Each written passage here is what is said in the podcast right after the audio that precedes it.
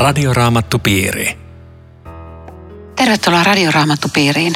Tänään keskustelemme Riitta Lemmetyisen ja Eero Junkkalan kanssa toisen Mooseksen kirjan luvusta kolme.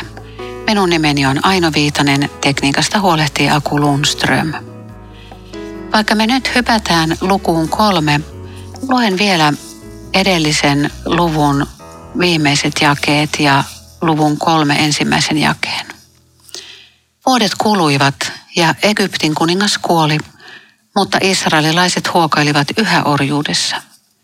He huusivat hädässään ja heidän avun huutonsa kohosi Jumalan luo. Jumala kuuli heidän vaikeruksensa ja muisti Abrahamille, Iisakille ja Jaakobille antamansa lupauksen. Hän katsoi israelilaisten puoleen ja näki heidän hätänsä. Mooses paimensi appensa Jetron, medianilaisen papin lampaita. Kerran hän vei lauman autiomaan toiselle puolen ja tuli Jumalan vuoren Horebin juurelle. No, mua ainakin tässä jäi ihmetyttään se, että edellisessä luvussa Apen nimi on Reuel ja nyt tässä sanotaankin, että hän onkin Jetro ja miten tämä on selitettävissä ja sitten hän on vielä pappi, että minkäs valtakunnan pappi se on ja miten se nimi vaihtuu tuossa. Joo, läheskään kaikilla, tai sanotaan päinvastoin, aika monilla raamatun henkilöillä on kaksi, kaksikin erilaista nimeä. Tässä on arveltu vähän, että Jetero saattaisi olla jonkinlainen ikään kuin kunnianimi tai asemaan liittyvä nimi. Mutta niin tai näin, samasta henkilöstä on, on kysymys. Mikä pappi? Se on kyllä kiinnostava kysymys, jonka meillä myöskään ei ole oikein kunnollista vastausta. Midianilaisten pappi kylläkin, mutta ja mahdollisesti kuitenkin yhtä Jumalaa palvelevan – uskonnon pappi. Siis viimeksi todettiin, että midianilaiset on jotain linkkiä niin kuin Abrahamin jälkeläisiä niin, että niillä on voinut olla tämä sama usko tavalla tai toisella hallinnassa. Ehkä, ehkä Jahve-usko, vaikka tässä, tässä luvussa juuri tämä, tästä sitten puhutaan vielä lisää, mikä tämä on. Mutta jonkinlainen tällainen yhteys. Mulle tulee mieleen hiukan samantapainen linkki Abrahamin ja, ja Metusalem ton, ton yksi Mooses 14 Melkisedek. Melkisedekin kanssa, joka myöskin oli tämmöinen, se Melkisedek oli kanaanilainen yhden Jumalan palvelija. Eli sieltä on löytynyt tämmöinen hengen heimolaisuus. Vaikka emme varmuudella tiedä, onko niillä ollut sama usko. Mutta heimon päämies oli usein myöskin heimon pappi. Et siinäkin mielessä se lankesi tämä tehtävä automaattisesti sille, joka oli heimon. Mutta, mutta onhan tässä sitten, vuodet kuluivat Eero. Niin, vuodet kuluivat. Tämä, tämä lause sisältää luultavasti 40 vuotta. Mm. Eli siis jälleen raamattu menee aika nopeasti. Monissa asioissa välillä menee tosi hitaasti. Mutta, mutta täällä ei niin kuin tarkkaan kerrota historiassa sitä tapahtui ja sitä tapahtui, vaan yhtäkkiä tullaan siihen seuraavaan, niin kuin tietenkin historian kerronnassa on aina tehtävä. Mutta jos ajattelee Mooseksen näkövinkkelistä, niin jos sä oot ollut 40 vuotta autiomaassa todellisessa eristyksessä, niin sä et kyllä odota enää mitään. Se oli siinä. Mä oon 80.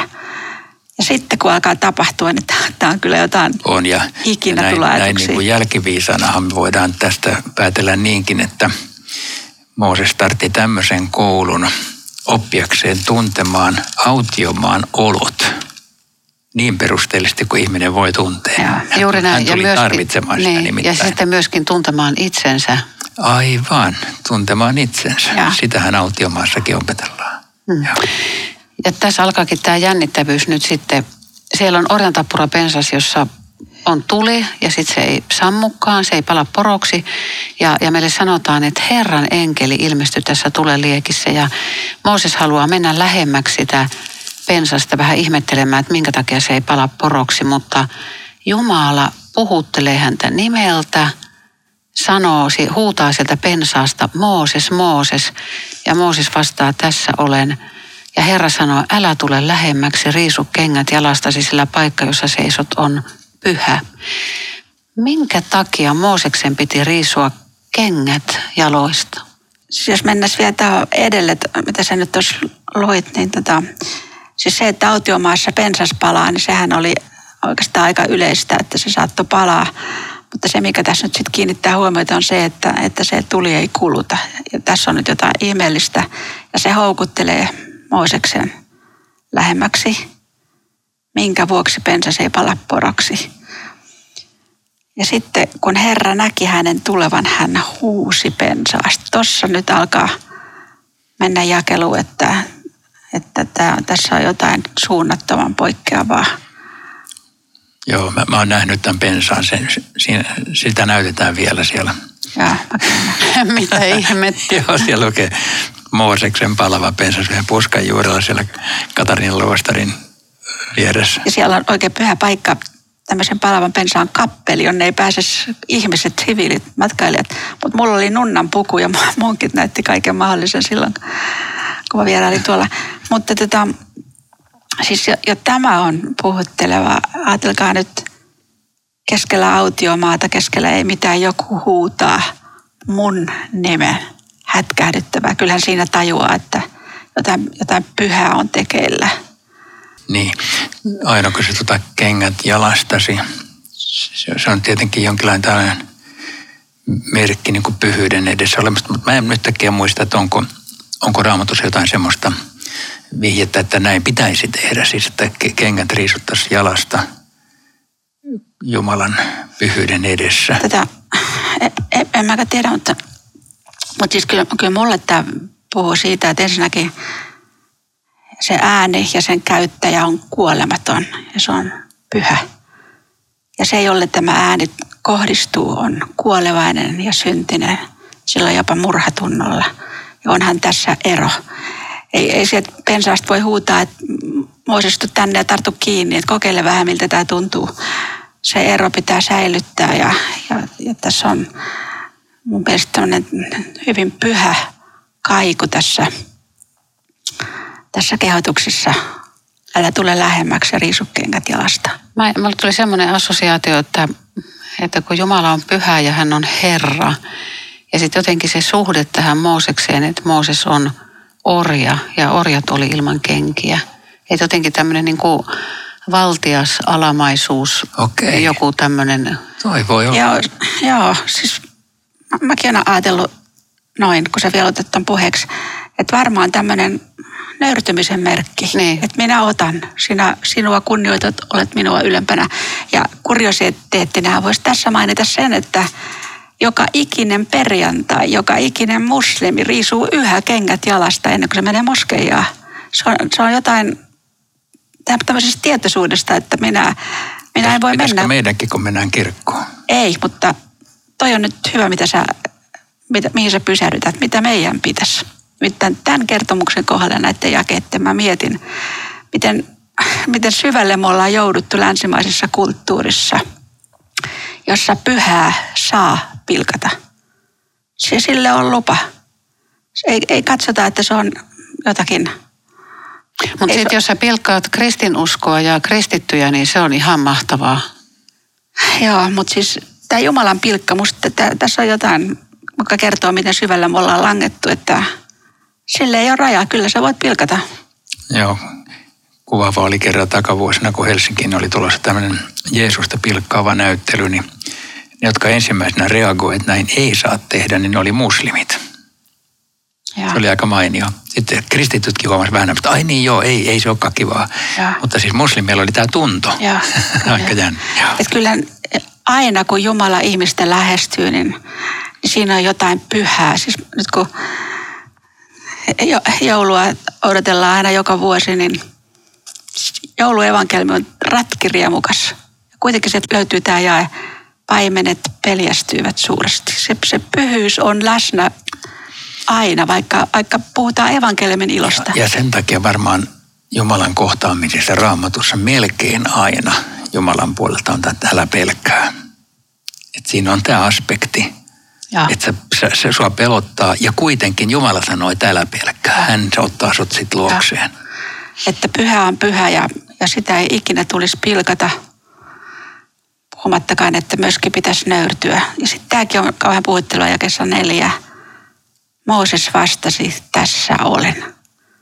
Et oikeastaan niin kuin, aina kun Jumalan sanaa julistetaan, niin tavalla tai toisella pitäisi olla siellä ihmisen sydämessä jotain tästä äänestä. Tässä olen Herra.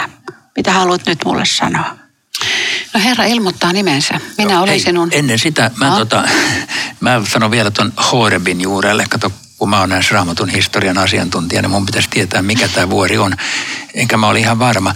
Nimittäin tämä todennäköisesti on sama kuin Siinain-vuori. Tämä Horebin, tämä on niin toinen nimi. Ja, ja missä Siinain-vuori on, johon me myöhemmin täällä palataan, niin tota, vahvimman perimätiedon mukaan siellä aika etelässä siinä, että jossa nyt tänä päivänä on se Katarinan luostari ja, ja Mooseksen vuoreksi kutsuttu vuori ja se palava pensaskin muuten, niin tuota, silloin ollaan aika kaukana kyllä Siinailla. Siellä, siellä niin kuin etelä, melkein eteläkärjessä ei ihan. No okei, mutta hei, palataan tuohon, mitä Saino sitten sanoi.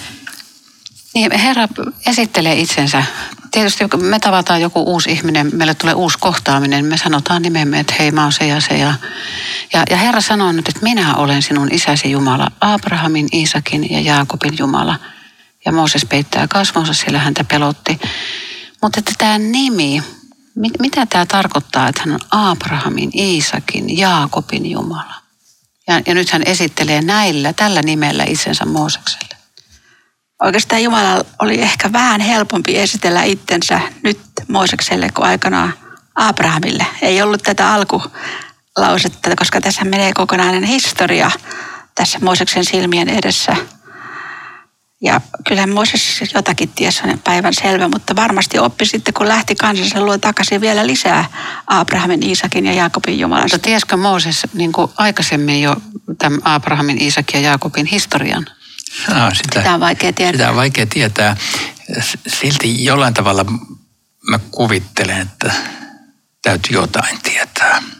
Voihan se olla sitten hyvänen aika, jos se on ollut siis toisia hebrealaisia paimentamassa työjohtajana, niin onhan se voinut siellä Kuulla. iltanuotiolla kuulla kaikki kertomukset oman kansansa vaiheesta.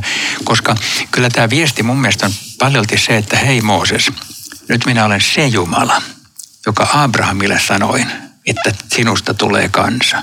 Joka sanoin saman lupauksen Iisakille, saman lupauksen Jaakobille, joka olen kuljettanut teitä koko historian ajan, joka olen antanut kaikki lupaukset teille ja joka olen tuonut teidät Egyptiin. Minä olen se Jumala. Niin myös tällä täytyy olla suuri informaatioarvo ja uskon rohkaisu Moosekselle. Ja. Että hän ei ole kuka tahansa Jumala, hän ei ole, hän ei ole joku äh, paimentolaisjumala. Ja, ja kyllä se varmaan sekin viesti tässä on läsnä, että vaikka tämä kokemus on mahtava, niin tässä ei voi ajatella niin kuin moni yltiöpäinen ja hurmahenkinen ajattelee, että jippi, että minusta nyt alkaa Jumalan suuri historia, tästä vaan kerron lisää, vaan siellä on jo pitkä uskon isien historia ennen minua ja, ja tämä sama Jumala vie sitä nyt eteenpäin. No tämän esittelyn jälkeen, joka on hyvin merkittävä, niin Herra kertoo, että hän on uudelleen toistaa, että hän on nähnyt kansan ahdingon ja on tullut vapauttamaan egyptiläisten käsistä ja viemään heidät Egyptistä maahan, joka on avara ja hyvä ja tulviin maitoa ja hunajaa. Ja nyt hän sanookin sitten, että no meepä sinä Mooses, että minä lähetän sinut sinne Faaraon luo. Sinun on vietävä minun kansani israelilaiset pois Egyptistä. Mitenkäs Mooses suhtautuu tähän tehtäväksi antoon? Joo, siis tämä, puhutteli minua suuresti, koska kaikissa tämmöisissä kutsumuskertomuksissa, mitä meidän raamatussa on, niin niillä on, niillä on yksi yhteinen piirre ja se on se, että kukaan kutsutuista ei sano, että jippii, hyvä Jumala, vihdoinkin sä löysit mut. Hei, mä oon paras vaihtoehto tuohon. Kukaan toinen ei pysty tähän. Hyvä, kun valitsit minut. Joo. Se on ihan päinvastoin.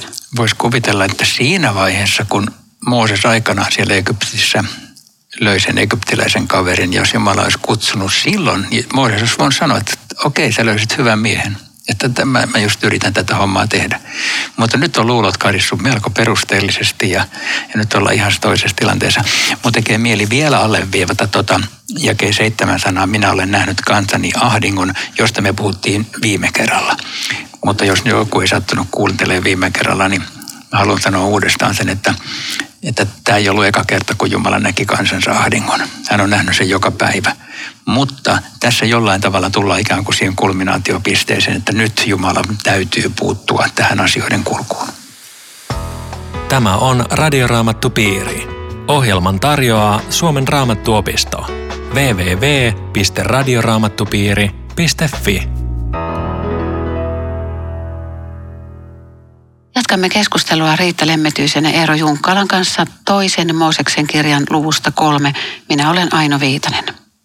Eero, sä puhut tuosta näkemisestä ja se on tässä luvussa painokkaasti läsnä ja tässä kertomuksessa Jumala näki, Herra näki, niin tulee vielä tämmöinen ajatus mieleen, mikä meille varmasti on uskon elämässä vaikeaa, että kun me emme näe Jumalaa, ja siihen me usein kompastumme, niin me päättelemme siitä, että okei, ei se Jumalakaan näe meitä. Ja tähän, tähän me sitten kompastumme ja vaivumme epätoivoon. Ja siksi on niin lohdullista lukea täältä pitkin matkaa, Herra näki, Herra katsoi. Se on totta tänäänkin jokaisen elämässä. Mä vielä palaan tuohon aikaisemmin, kun todettiin, että useat, jotka Herra on kutsunut, niin tai sanotteko, että melkein kaikki, jotka Jumala kutsuu niin johonkin merkittävään tehtävään, niin ne on alussa ollut, että ei, ei minua, ei, ei minua, että, että omat luulot otettu pois. Eikö Jumala voi kutsua halukasta sielua, halullista sielua? Aha, kyllä, kyllä. Tietysti. Ja sanotaan, että Herra sanoo, että kenet minä lähetän? Minä lähetän minut. Totta kai, joo. Kyllä, ja, ja moni meistä on suurella innolla lähtenyt jossain vaiheessa sitten tullut kuitenkin nämäkin fiilikset, mistä, Kyllä, juuri mistä näin. Mooses sanoo täällä, että mi, mikä minä olen menemään. Eli kyllä tämä, tähänkin tuntoon ikään kuin pitää jollain tavalla jossain vaiheessa suostua. Eli toisin sanoen huomata, että, että mun eväät on pienet, mutta, mutta Jumalalla on paljon. Mutta mun mielestä sanoit hyvän asian Aino, että kyllä tietynlainen semmoinen kutsumustietoisuus tai terve itsetunto saa olla, että minut on kutsuttu. Niin ja vaikka olisi epävarma kutsustaan, niin että jos haluaa palvella Jumalaa ja lähteä viemään evankeliumia eteenpäin, niin eihän se ole koskaan perkeleestä. Ei olekaan niin. Ei, mutta mä tar- tarkoitan sitä, että totta kai Jumala Mooseksellekin sen valmiuden ja halun antoi ja rakkauden kanssa. Joo, totta kai, totta kai. Mutta taakka pysyy, koska Jumalan työ on aina taistelua pahan voimia vastaan ja, ja sillä on paljon vastustajia ja ei siinä kukaan helpolla pääse. Jakeessa 12 Jumala antaa lupauksen Moosekselle. Minä olen sinun kanssasi ja annan sinulle merkin siitä, että minä olen sinut lähettänyt. Kun olet vienyt kansani pois Egyptistä, te saatte palvella Jumalaa tämän vuoren juurella. Toteutuiko tämä lupaus? Niin, to- todellakin toteutui se tämän vuori viittaa juuri sitten Siinain tapahtumiin. Ja, ja tota, mutta toi alkurepliikki, minkä Jumala sanoi, minä olen sinun kanssa, niin minusta on äärettömän huomionarvoinen sen takia, että lähes aina, kun Jumala jonkun kutsuu ja tämä joku sanoo, että ei tästä tule mitään, niin ne eväät, jotka Jumala antaa, niin on tämä lause. Minä olen sinun kanssasi se voisi miettiä, että onko se paljon vai vähän. Se on vain yksi lause. Ja. Mutta kuka sen sanoo? Jumala sanoo, minä olen sinun kanssasi. Tämä, tämä erittäin puhuttelevaa, mitä sanot. Ja e- eikö tässä valossa ole myöskin suunnattoman puhuttelevaa, jos Jeesus miettii, mitä hän mä sanon omille nyt ihan viimeiseksi. Just saman asian. Just. Minä olen teidän kanssanne. Kaikki päivät maailman loppuun asti. Mutta tässä jatkossahan puhutaan jälleen vielä nimestä. Jumala, mikä on sinun nimesi? Ja mä ajattelen näitä kysymyksiä ja vastauksia tähän siltä kannalta, että, että eihän meistä kukaan tietäisi Jumalasta yhtään mitään, ellei Jumala itse näitä vastauksia antaisi, kuka hän on. Millainen, kenen Jumala, miten elämässä läsnä. Me ollaan täysin riippuvaisia näistä vastauksista.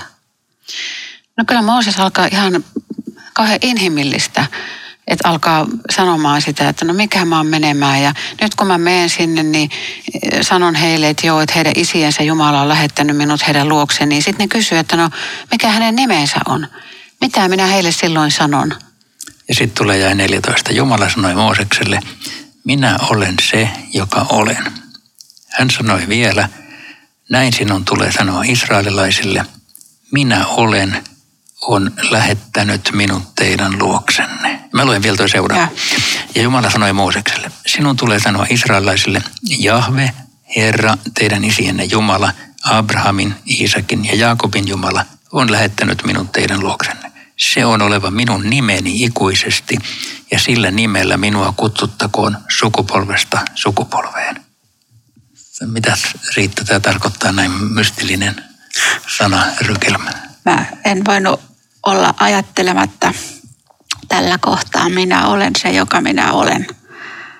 Jeesusta, joka niin usein lähestyy ihmisiä tällä samalla Jumalan nimellä minä olen. Jos te ette usko siihen, että minä olen se, joka minä olen, te kuolette synteihin. Ja tämä Jumalan nimi vanhassa testamentissa ja meille on sitten vielä annettu Jeesus-nimi, joka on ihan sama Jumalan nimi. Mutta toki tämä nimi on semmoinen, että se on liian suuri ihmisen ymmärryksellä. Minä olen se, joka minä olen, koko olemisen mm. perusta. Juuri Voi tehdä kuvaa. Mutta millä nimellä, jos nyt yksinkertaistan ihan rautalangasta väännetään, niin millä nimellä meidän pitäisi kutsua? On, onkohan Isä Jumala, Poika Jeesus, Pyhä Henki, vai voiko näillä kaikilla nimillä kutsua Jumalaa? Millä no, nimellä me? Me saadaan tästä kyllä, kyllä vihjeitä siihen, että tämä minä olen se, joka minä olen, sehän on tällainen juuri niin kuin Riittakin sanoit, että se on tavallaan niin paljon, että sisältää kaiken ja sitä ei voi määritellä mitenkään. Se Jumala ei tässä kohdassa mahdu mihinkään määritelmään, hän on koko, koko olemisen perusta. Mutta sitten hän niin kuin kiteyttää sen kuitenkin, sen hebrean kielestä kiteytetty tuohon sanaan Jahve, joka on hebreaksi JHVH, neljä konsonanttia. Ja tuota, äh, joka sitten on käännetty aina raamatussa sanalla Herra. Ja kreikaksi se on käännetty sanalla Kyrios. Ja Uudessa testamentissa Jeesuksesta sanotaan lukemattomat kerrat, Jeesus on Herra Kyrios. Eli Jeesus on juuri tämä Herra. Eli millä nimellä meidän pitäisi eh, kutsua Jumalaa tämän tekstin valossa, esimerkiksi nimellä Herra. Mutta saamme, saamme kutsua Jumalaksi tietenkin ja Jeesukseksi totta kai ilman muuta, koska koska ilman sitä nimeä ei kukaan voi pelastua. Mutta että näihin nimiin kätkeytyy siis tämä, tämä koko Jumalan olemassaolo ja koko Jumalan ikään kuin ominaisuudet ja historia ja kaikki tällaista. Minä olen se, joka olen, olen joka olin, joka tuleva olen. Miten se menee Joo, sanotaan. Siinä on koko se Jumalan nimi myöskin läsnä. Herra antaa Moosekselle tehtävän, mene kutsu koolle Israelin vanhimmat, sano, että Herra on ilmestynyt, sano, että olen nyt ryhtynyt huolehtimaan heistä. Siis onhan huolehtinut koko ajan, mutta että nyt on se erityinen nyt. Olen nähnyt, mitä heille on Egyptissä tapahtunut.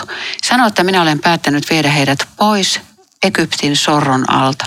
He kuulevat sinua. Aikamoinen tehtäväksi anto. Niin on. Ja, ja se on niinku uutta täällä, että – että Israelin kansalla oli vanhemmat. Että jonkinlainen tämmöinen, mikä se nyt sitten on, yhteisö, hierarkia. jossa on hierarkia, yhteisö, jossa on tämmöiset vanhemmat. Ja, ja voi olla, että Mooses heiltä sai vielä lisää tietoa ja Abrahamin historiasta, Isakin ja Jaakobin. Joo, Joo tässä jake 17 mua puhuttelee toi, minä olen päättänyt viedä. Siis Jumala on tehnyt päätöksen joka tarkoittaa, että se on päätös, jota ei voi kukaan peruuttaa eikä estää. Se, se tulee tapahtumaan, koska Jumala on päättänyt. Jumala avaa ovet ja sulkee ovet. Joo, sorron alta. Ja sitten se on jännä, että Jumala näkee kaiken jo täyttyneenä, että minkälainen maa se on. Kukaan ei ole lähtenyt edes liikkeelle, puhumattakaan, että olisi astunut jalalla joku ihminen tuonne hyvään maahan, mutta näin se varmaan meidänkin elämässä, kun me rukoillaan, niin Jumala näkee jo kaiken täyttyneenä. Mutta tämä hyvä sanoma, minkä, minkä Jumala on nyt päättänyt, se tarvitsee lähettilään. Ilman Moosesta tämä vanhemmat ei tästä saa kuulla.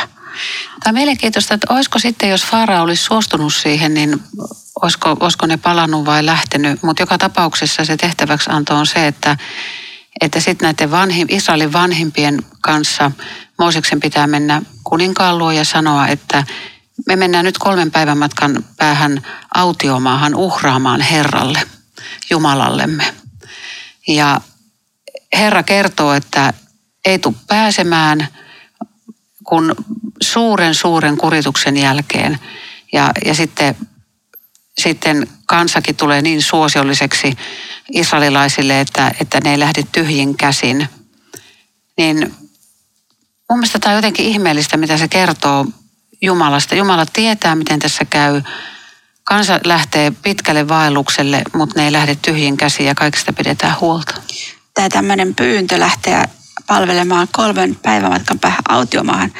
Mä luin tämmöisen tiedon, että Egyptissä oli muitakin kansoja ja muita jumalia ja tämä tämmöinen pyyntö ei ollut sinänsä mitään poikkeavaa, että Farao ei olisi kasvojansa menettänyt, jos se olisi tämän luvan antanut. Mutta sillä oli jo niin kovat otteet ja katkeruus ja viha tätä kansaa kohtaan, että se tässäkin pani jo kapuloita rattaisiin. Eihän ne olisi enää palannut, se on päivän selvä asia, mutta, mutta näin se kuitenkin se pyyntö. Tai miten se olisi mennyt sitten. Niin, o, o, Mm. o, o, oliko tässäkin pikkuinen sellainen niin valkoinen vale? Ei tässä valheita ole tietenkään, mutta, mutta ei olisi tarvittu sitä kauheasta hukuttamista, niitä vitsauksia ajattelen. Nyt kaikki mm. olisi jäänyt pois mahdollisesti, Joo. jos olisi saanut lähteä. Joo. Sitten tämä, että ne egyptiläiset antaa niille näitä lahjoja, niin mä oon ajatellut, että oli ne hyvän aikaa 40 vuotta oli elänyt naapureitensa kanssa siellä. Se oli varmaan tullut oikein hyviä ihmissuhteita. Se oli varmaan paljon semmoista porukkaa, että voi älkää ikinä lähteä Joo, kolkaan meidän kavereita. Ja, että, että siinä on varmaan ollut tämmöistä ihan luonnollista ystävyyttä. Mutta sitten ne tuli tarvitsemaan näitä lahjoja kyllä myöhemmin. Ja tämä on palkanmaksu runsaasti tätä myöhemmin kuin mitä, mitä he olivat ansainnut. Kaikki teki palkatonta työtä ja hirveän määrän työtunteja. Et jotenkin taas se huolenpito, että Jumala piti tällaista huolta ja näitä lahjoja tarvittiin sitten myöhemmin. Jotenkin tuo Jumalan niin kuin turvallisuus siinä, kun Jumala sanoo, että minä olen sinun kanssasi, se on turvallista. Ja Jumala tie sanoa, että, että sun oma kansas kuulee sua, mutta sitten Egyptin kuningas päästää teidät menemään vain pakosta. Hän tiesi kaiken, mitä tapahtuu ja mekin saadaan olla siinä turvassa, koska Jumala tietää kaiken. Radioraamattupiiri. Kiitos ystävät jälleen mukanaolosta. Hiljennytään tähän lopuksi. Kiitos Jeesus, Herra, siitä, että sinä olet meidän kanssamme kaikki päivät maailman loppuun asti. Vie sinäkin meidät perille siihen lopulliseen luvattuun maahan. Kiitos, että kun me lähdemme matkaan, niin me olemme varustettuja juuri oikealla tavalla. Ja me tulemme rikkaiksi sinun tykönäsi. Siunaa Jeesus meitä kaikkia. Amen. Kiitos kaikille tänään seurasta. Palataan viikon kuluttua. Radioraamattupiiri. www.radioraamattupiiri.fi